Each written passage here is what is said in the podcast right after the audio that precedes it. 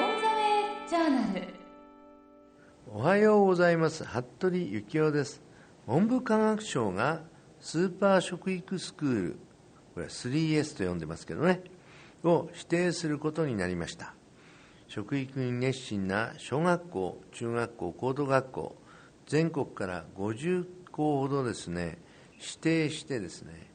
一つのテストケースで食育の実践をですねこうさせようということですね。これは何かっていうとこの指定されますとね大学や企業などと連携して食育プログラムの開発をするわけなんですね。食育のモデル校ができることになります。ですからまあ一つ新しい試みなんで楽しみにしてください。さて平成25年度の食育白書が内閣府から発表されましたよ。これは食育基本法に基づいて毎年発表されているものですけれども食育は国の進める国民運動というので今どの程度進んでいるかという報告が食育白書になりますよまず食育に関心を持っている人74.2%になりましたまあ、前はね、72.3ぐらいでしたから、少し上がりましたよね。えー、ただ、えー、食育って聞いたことある人っていう調査もあるんですよね。そうするとね、実は84、5%までいくんですね。まあ確かに聞いたことある人はいるけども、中身はわからないっていうところがあるんでしょうね。まず、食育に関心を持っている人がこういう形になるんですが、次に、食生活で関心のあることっていうことで、一番関心があるという回答がですね、食の安全性について94.5%でしたね。まあそういえばね、お肉の問題でも生のお肉食べちゃいけないとかね、牛肉がダメだったら、じゃあ豚はどうだろうって、豚の肝臓。もう我々ね、豚なんかは絶対にね、これはね、危ないよっていうのは昔から言われてたんで、それも肝臓なんて言ったらね、一番ね、まあ、いろんなフィルターをかけるような場所ですからね、いろんな悪いものがみんなそこに詰まってきてしまうんでね、こんなものをね、やっぱり生で食べるっていうこと、習慣をね、少し変えなきゃいけないですね。安全性についてですね、関心が高かったことは、生活習慣病予防のための食生活、これが91.8%。今はね、健康、健康、健康っていう意味ではね、皆さんがね、すごくそういう意識を持っていることも事実ですよね。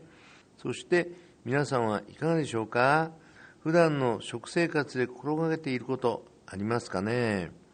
調査結果では野菜を食べることを心がけている人が92.4%ということなんですね。けど実際にはね、どのくらいの消費量が出ているかっていうと、国民のですね、平均が244なんですね。350g 以上取りましょうというのに比べるとね、ちょっと低いですね。特にね、244というのは平均ですから、実際にはですね、20代の人が一番低くて、210ぐらいですね。やはり日本人はもっともっとね、お野菜を取った方がいいかもしれませんね。次いで、食事の前に手を洗う、朝ごはんを食べるなど、規則正しい食生活、さらに食事を楽しむことが続いておりましたよ。調査では食生活への関心がある、食事に気をつけている人が多いという結果が出ましたけれども、結果を見ると8年目にしてようやくですね、食育の成果が現れてきたのではないかと思いました。ただ、進まないところもあるんですね。年齢別で言うと20代、30代の男性、例えば主食主菜に副菜の3つを揃えて食べることが1週間で何回ありますか？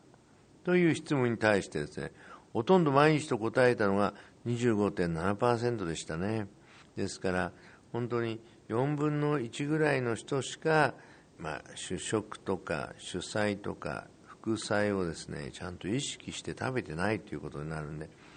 あそういった食べ方もこれから気をつけていっていただきたいなというふうに思っております。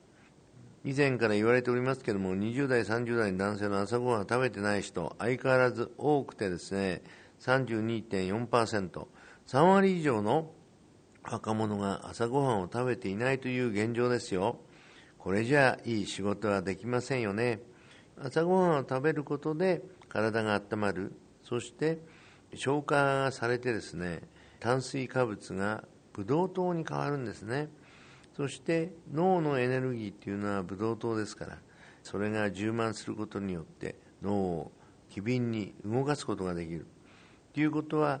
えー、この時にいろんな勉強をすることで吸収率が高くなる。朝食べた人と食べない人ではですね22点英数国の平均が違うということが分かってるんですね。それ考えたらね食べないなんていうことは許されないことですね。やっぱり食べましょう。食べることでですねいい成績も取れるようになるということじゃないでしょうかね。他改善が見られない点なんですがメタボの予防改善のための適切な食事運動を継続的に実践することということでねメタボにならないようにねバランスよくね食べなきゃいけないですよね。うんまあ、適当なダイエットなんていうのもあるんだけどそれをね間違ったダイエットをしてしまうような人たちがね多いんでほどほどにしましょうよね。さあこの食育白書は内閣府食育推進室のホームページで公開されているほか政府の観光物として購入できます。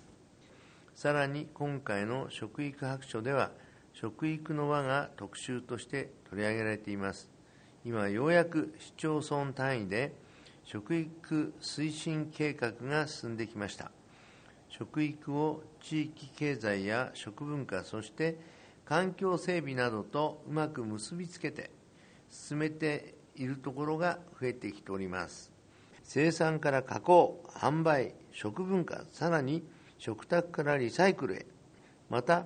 子どもから高齢者そして次の世代へという循環してつながるのが食育の輪でございます。そういう地域のつながりを強める食育の在り方が今注目されておりますよ。最新版の食育白書ではその食育の輪の成功事例も紹介されておりますのでそちらも参考にしていただきたいと思います。さて後半は保護者の食育についてお話しいたしましょう。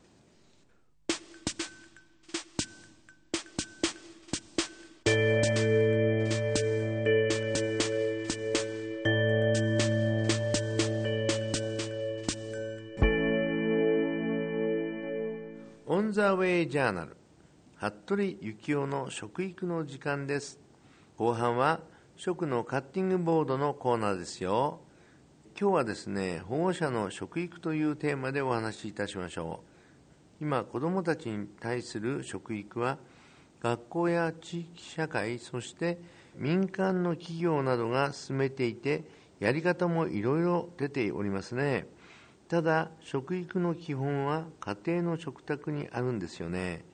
食のしつけはですね親から子へ。家庭の食卓で教えるべきものなんでしょうね、えー、昔の子供たちは食事中お父さんお母さんからよく注意されていましたもんね。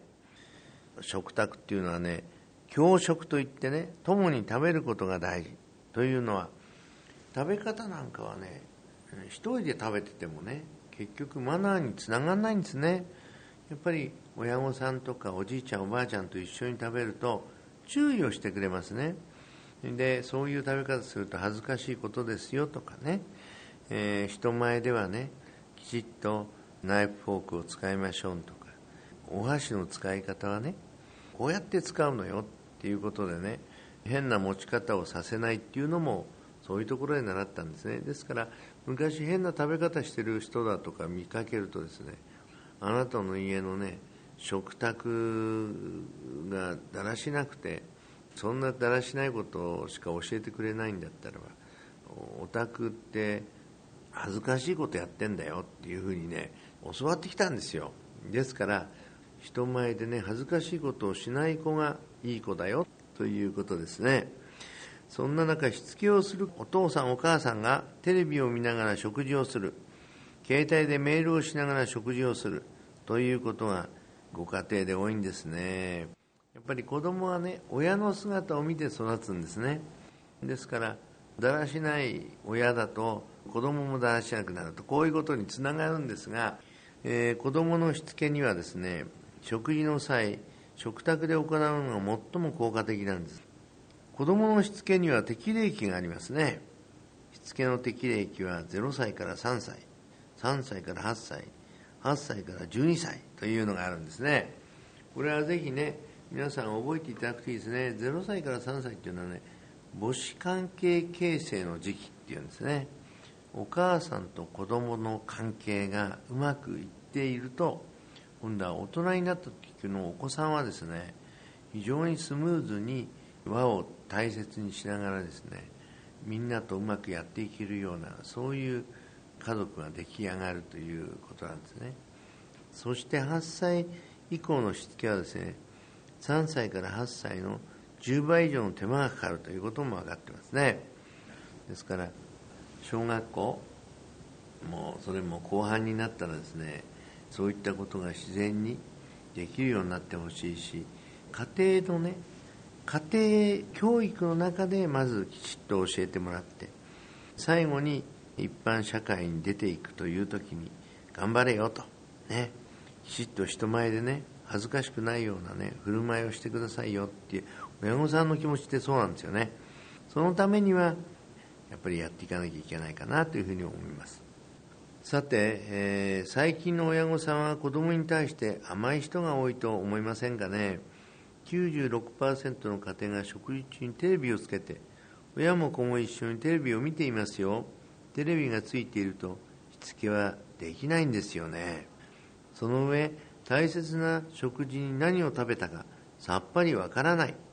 欧米ではですね食事中テレビを見ている家庭は32%これは仮想階級のご家庭ですね。欧米ではですねテレビが中心ではないんですね。そして食卓に食事に関係ないものは持ち込まないようにしましょう。携帯電話やゲーム食事中にメールをしているようではしつけどころではないんですよ。さらにお父さんお母さんご自身の食事中の姿勢お箸の使い方食べ方いかがでしょうかね。これはね子供が真似するわけですからきちっとねお手本になるような立ち振る舞いをお父さんお母さんはしてくださいね。これが大事です。このところ家庭の教育力が落ちていると言われますけれどもねまさに食育もその通りなんです。しつけ以外の例えばバランスの良い食べ方にしてもですね親の方の知識がなくて偏った食事をしているお子さんが多いんですよね。子供への早寝早起き朝ごはん運動が始まって随分経ちますが朝ごはんを食べても中身が菓子パンお菓子冷凍食品ヨーグルトだけ。こんなご家庭多いんですよね。やっぱりねバランス考えてね野菜をたくさん取りましょうよね。それとお豆腐類。これはね非常にあのヘルシーですしね。こういったものも十分取ると。これもタンパク質ですからね。これまで食育の方針ではですね家庭に対しては一律に進められないという理由で保護者への食育は後回しになっておりました。つまりどういうことかと言いますとライフスタイルや家族の形態家族関係がいろいろ変わってきまして一辺倒に指導できにくいということなんですよね。今進んでいる学校では保護者の方への食育講座が開催されています。それも一部の保護者しか参加してないなど保護者への食育が全体的に遅れてるんですよね。保護者へうまく食育を伝えるにはどうしたらいいでしょうかね。私もこの先3年後の第3次食育推進基本計画には盛り込みたいと思っております。食育に携わる方は今から検討していただきたいと思います。ということでオン・ザ・ウェイ・ジャーナル食育の時間次回は9月9日月曜日の放送となります。服部幸男でした。